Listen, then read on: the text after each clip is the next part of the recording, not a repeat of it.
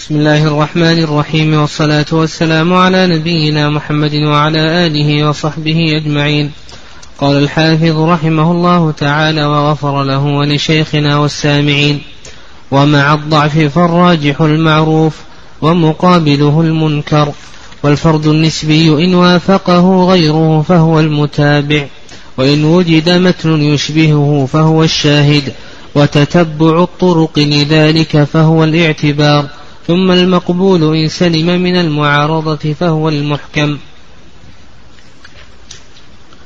وإن عورض بمثله فإن أمكن الجمع فمختلف, الحديث.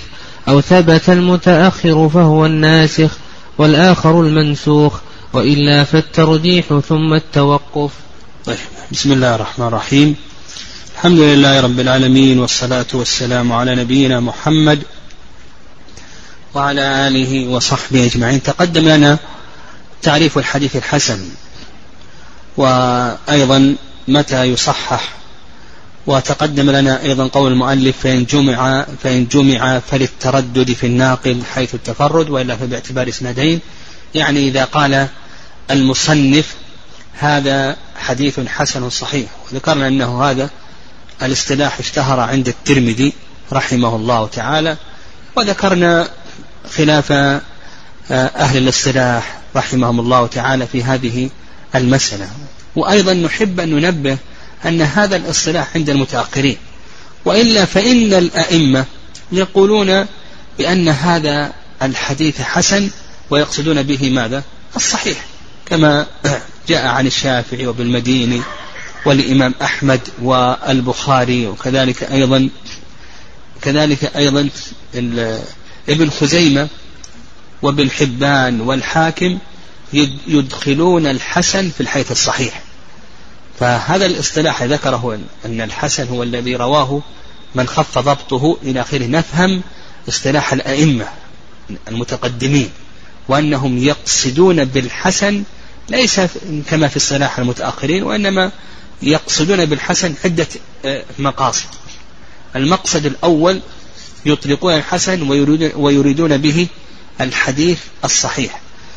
الإطلاق الثاني أنهم يطلقون الحسن ويريدون به الحسن اللغوي. نعم يريدون به الحسن اللغوي. كقول بعضهم هذا حديث حسن ليس له إسناد. فقوله ليس له إسناد إلى آخره هذا يقصد به ماذا؟ الحسن اللغوي. كذلك أيضا الإطلاق الثالث يطلقون الحسن ويريدون به آه، الغريب. نعم يطلقونه ويريدون به الغريب. فلا بد أن نفهم ما آه، يعني ما يتعلق باصطلاح الأئمة المتقدمين. كذلك أيضا مما ننبه له مما يتعلق باصطلاح الأئمة المتقدمين أن الأئمة يسمون الشاذ بالمنكر. يعني يطلقون على الشاذ منكر. وتقدم لنا أن الشاذ ما هو الشاذ؟ ذكرنا عدة تعاريف. وأن أشهر التعاريف أنه مخالفة الثقة لمن هو أوثق منه لزيادة عدد أو لمزيد ضبط. أو نقول بأنه ما رواه ما تفرد به الثقة مع ترجيح الخطأ. يعني ما تفرد به الثقة مع ترجيح الخطأ. وهنا يأتينا أيضا مسألة وهي ما هو الفرق بين الشذوذ والعلة؟ يعني ما هو الفرق بين الشذوذ والعلة؟ كما جاء في تعريف الحديث الصحيح ما راه عدل تام الضبط بسند متصل وخلا من الشذوذ والعلة. اختلف العلماء رحمهم الله في الفرق بين الشذوذ والعلة على أقوال. القول الأول أن هذا من ذكر العام بعد الخاص. ولو قيل أنه ما خلا من من العلة لكفى ذلك. أن هذا من باب ذكر العام بعد الخاص.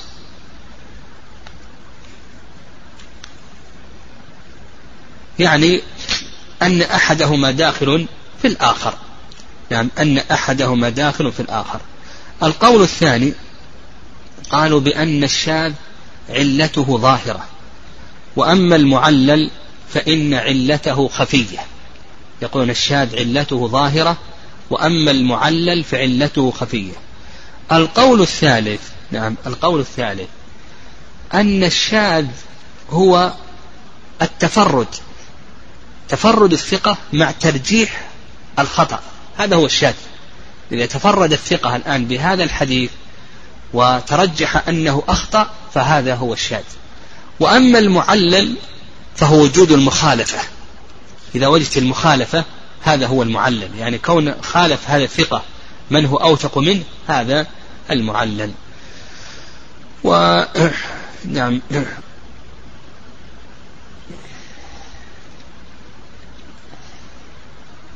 نعم. نعم. ثم قال المؤلف رحمه الله تعالى فإن خولف بأرجح فالراجح المحفوظ ومقابله الشاذ.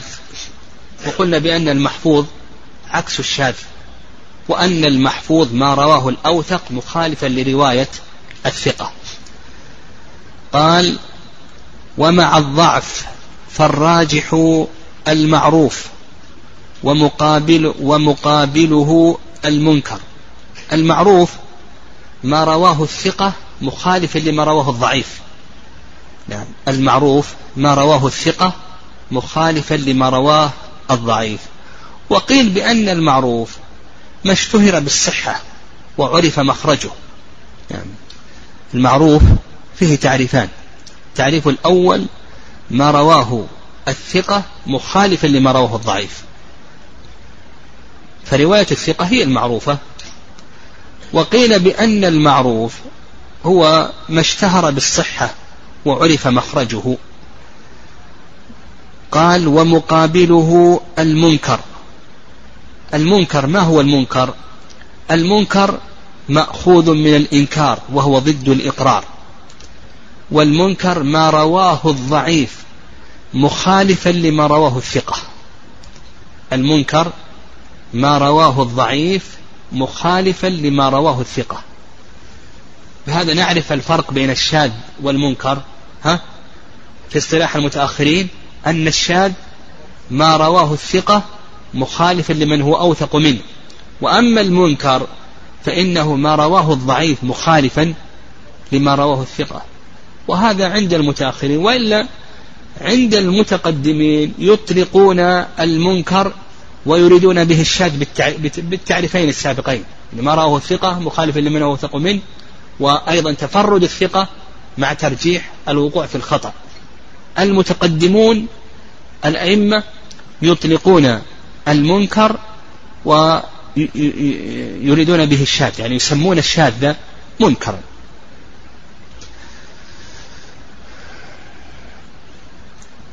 وتقدم أن ذكرنا مثالا للشذوذ في الإسناد وأن ذكرنا دليل ذلك حيث ابن عباس رضي الله تعالى عنهما أن رجلا توفي على عهد الرسول صلى الله عليه وسلم ولم يدع وارثا إلا مولا هو اعتقه وأن ابن عيينة وابن جريج رفع الحديث وأن حماد بن زيد أرسله.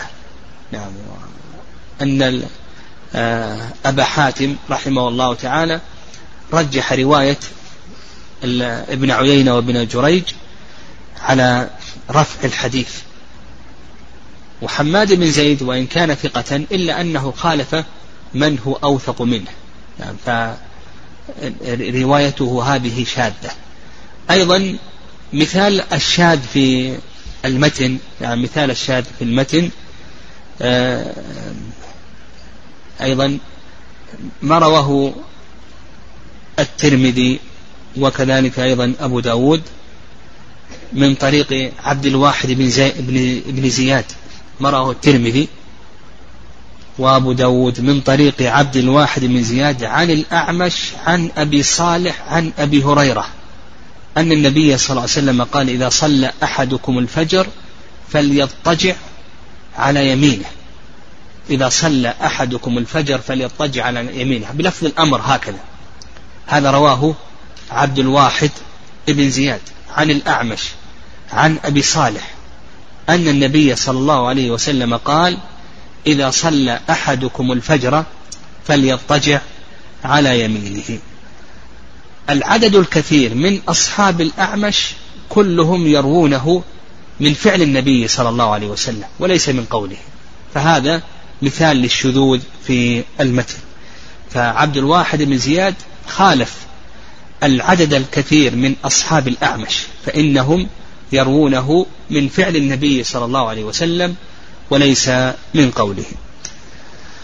قال المؤلف رحمه الله تعالى والفرد النسبي إن وافقه غيره فهو المتابع إن وإن وجد متن يشبهه فهو الشاهد وتتبع الطرق لذلك هو الاعتبار. المتابعة في اللغة الموافقة. نعم المتابعة في اللغة الموافقة وأما في الاصطلاح فالمتابعة أو التابع هو الحديث الذي يشارك فيه رواته رواة الحديث الفرد. وما هو الفرد النسبي؟ يعني تقدم لنا أن الفرد الغرابة قد تكون في أصل السند وقد تكون في أثناء السند. فالغرابة إذا كانت في أثناء السند فهذه تسمى بأي شيء؟ بالفرد النسبي. إذا وجدت الغرابة في أثناء السند يبحث هل لهذا الراوي الذي تورد تفرد بهذه الرواية هل له متابع أو ليس له متابع؟ فنقول المتابعة في اللغة هي الموافقة. وأما في الاصطلاح فهو الحديث الذي يشارك فيه رواته رواة الحديث الفرد. لفظا ومعنى أو معنى فقط مع الاتحاد في الصحابي. نعم لفظا ومعنى أو معنى فقط مع الاتحاد في الصحابي. ومثال ذلك نعم مثال ذلك ما رواه الشافعي. الشافعي رحمه الله تعالى روى عن مالك عن نافع عن ابن عمر أن النبي صلى الله عليه وسلم قال الشهر تسع وعشرون يوما. فلا تصوموا حتى تروه ولا تفطروا حتى تروه. الشافعي عن مالك عن نافع عن ابن عمر رضي الله تعالى عنهما. البخاري رحمه الله تعالى أخرج هذا الحديث عن محمد بن مسلمة عن مالك عن نافع عن ابن عمر.